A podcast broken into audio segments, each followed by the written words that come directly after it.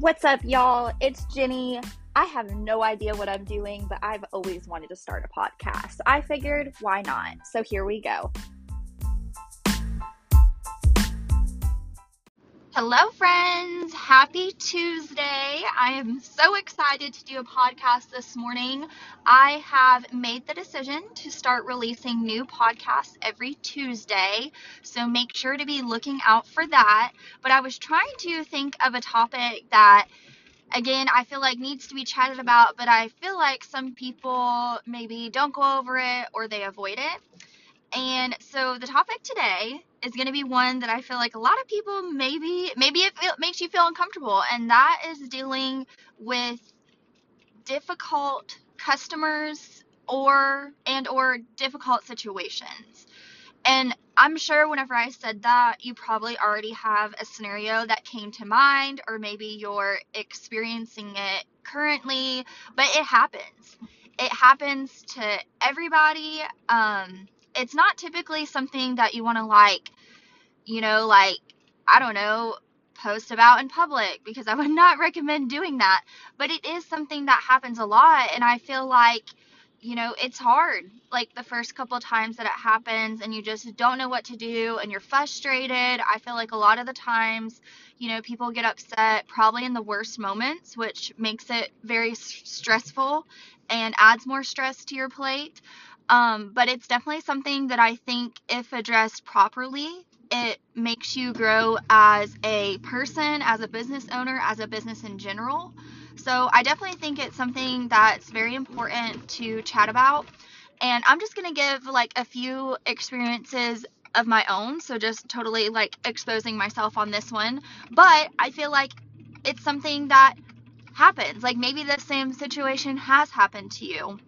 So like uh for example we i'm trying to think of probably one of the hardest ones that i've had to deal with one of the ones that was always like a reoccurring situation that I don't really experience as much anymore, but I definitely experienced it a lot whenever I was wholesaling. And that was issues with the mail. So if you're somebody that heavily relies on the mail as, you know, the method to get your customer their product, I am sure you've probably had some pretty crazy situations where packages have gotten lost. And I wish I could give this person credit, but I can't remember if I read it in a book or a podcast or somebody told me about it.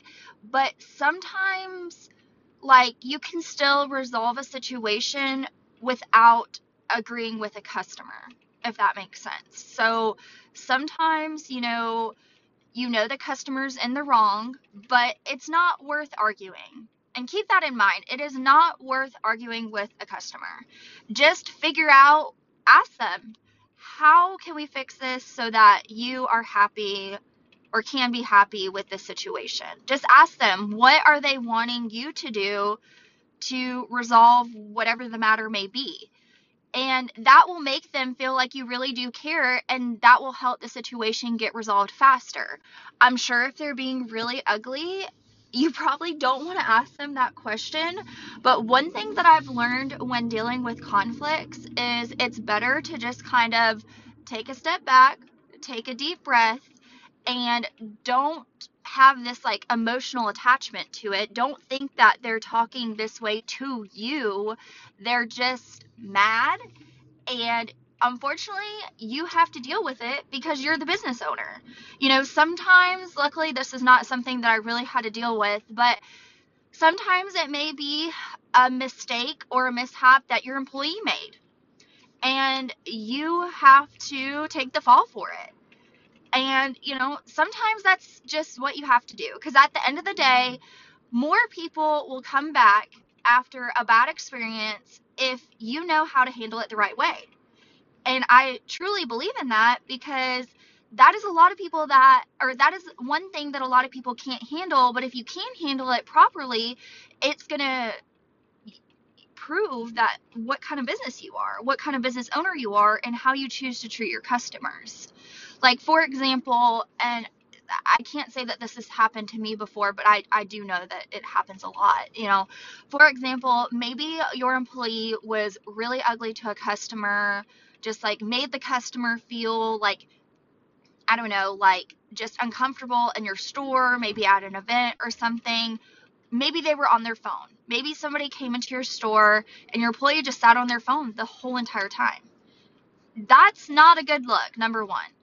But, you know, if the customer reaches out to you and says, hey, like this happened today, or like I won't be back because your employee was literally on their phone the whole time, didn't look up, and I'm speaking from the customer's point of view because there's been a lot of stores that I've gone in and that is just the new normal and it's just not a good vibe.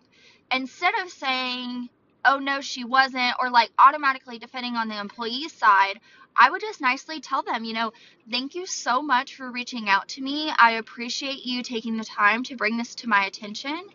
It's for sure something that I am going to look into because this just does not fall in line with you know what I portray or want to portray in my business and I would appreciate if you would give me another chance to earn your business at my company. And just think about it. If somebody was really mad and like, you know, reached out to you and you had that response, how could they possibly be ugly to you after you were so kind to them in regards to a not so great situation? And just like with the mail, you know, if the mail is lost, of course they are going to be mad at you and not the post office. And I think that is something that I've really struggled with because somebody that does not do like mail handling or is not a business owner, they do not understand that for the most part, it's really not your fault. I mean, once the mail leaves your hands, it is in the hands of the post office. And from there, it is the post office's job or UPS, whatever, to handle that mail, but I can guarantee you 99% of the time, if the mail is lost, the person that was supposed to receive it is going to come to you, be ugly to you, ask for the product. That's my that's my favorite thing is when they ask you to just resend it. No, but you have to explain to them in that sort of situation as if they don't know anything about your process, the post office's process, because they probably don't. And I think at times, as business owners, we automatically assume that the customers just know what we know.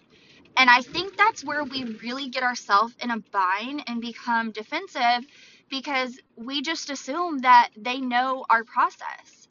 And we really need to do better about not explaining too much detail because you know some of the stuff they just don't need to know and it's overwhelming to try to hear everything. But you know we just have to kind of break it down for them and just explain to them like hey you know i get that you're frustrated. I get that you're mad. I'm mad too because the post office lost a package a product that i worked really hard on to send to you and when it leaves my hands, it is then put in responsibility of the post office to carry on their job and deliver this package to you. So, why don't we work together to come up with a solution on how we can either get your product or get a claim started and hopefully approved with the post office? Would you be willing to help me with that? Kind of, you know, leave it like open ended. Would you be able to help me with that? Because technically, you can't really file a claim on their behalf if they were the ones that were supposed to receive the package because they need to go to the post office and file a claim because you don't know if they actually have it. You know, they're going to need more proof because you've done your job. You've sent the package. And people just don't understand that. Some people may not even know you can file a claim maybe you sent a package that a claim cannot be filed, which 10 out of 10 do not recommend doing that. Now, if they if the customer just chooses to, you know, select the cheapest mail, that's on them. Um, but, you know, if it's something that a claim needs to be filed, offer to help them. And y'all, I'm not talking about go to the post office and wait in line and do all that. No, just maybe walk them through how to file a claim online. Walk them through how to get to the website to file the claim. Send them that tracking number because they probably don't even know what a tracking number is on a package. I mean, it's very like small things that they may not know, but they really need that information that if you show them where it is and how to get it, you know, they're going to be like, thank you so much. And then they can hash it out with the post office. You know, if they choose to be ugly, they can be ugly to the post office. But, you know, don't argue with them or don't like be ugly to them and say that's not my problem. I mean, that is just truly wild and I I've experienced that. And even though it may not be the business's fault, if they are ugly to me, I can guarantee you I'm not going to do business with them again. And in the day and age that we live in, people are such keyboard warriors. It just makes me absolutely cringe. So, if there is anything that you can learn from this, just sometimes I know it's hard, but sometimes you just kind of have to swallow your pride a little bit and just, you know, ask the customer what will make them happy and how can you guys together come up with a resolution.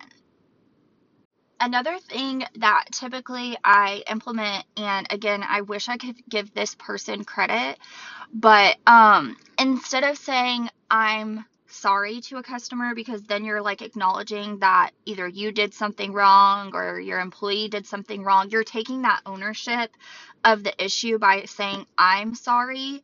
So instead of using those words, I actually tend to say, you know, I'm sorry that you feel this way because you're not accepting and owning the issue because maybe it really is not your fault, but the customer is upset, but you're still, you know, like having that like emotional like conversation with them like you know i'm really sorry that you feel this way like blah blah blah. And i think just like changing the words a little bit can sometimes prevent you of digging yourself a deeper hole into the situation because again you're not agreeing with them but you are agreeing with the fact that you know they are upset. Like we get that they are upset and how can we fix this I'm trying to think of some other situations, but I think the main thing is definitely the mail. That is always a tough one. Um, and it's especially tough, you know, during the last quarter or even to like right now, because I feel like there's still a lot of packages that